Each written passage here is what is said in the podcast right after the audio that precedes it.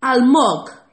El MOOC és l'acrònim en anglès de Massive Online Open Course, és a dir, cursos online massius i oberts. Aquests cursos no són altra cosa que l'evolució de l'educació oberta a Internet. Així doncs, el MOOC es tracta de cursos a distància accessibles per Internet en el qual es pot apuntar qualsevol persona i pràcticament no té límit de participants.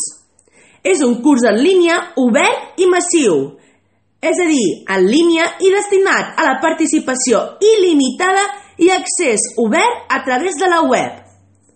A més, poden fer ús de materials, tant d'un curs tradicional, com són els vídeos, les lectures i els qüestionaris, o els que proporcionen el propi MOOC, fòrums d'usuaris interactius que ajuden a construir una comunitat per als estudiants, professors i assistents.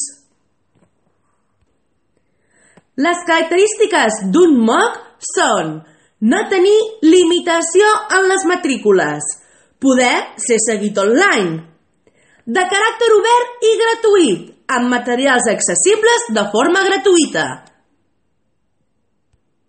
Finalment, tot aquest moviment ha creat una discussió sobre el futur de l'educació superior, del paper de les universitats i de l'aprenentatge al llarg de la vida i del seu impacte d'ocupabilitat.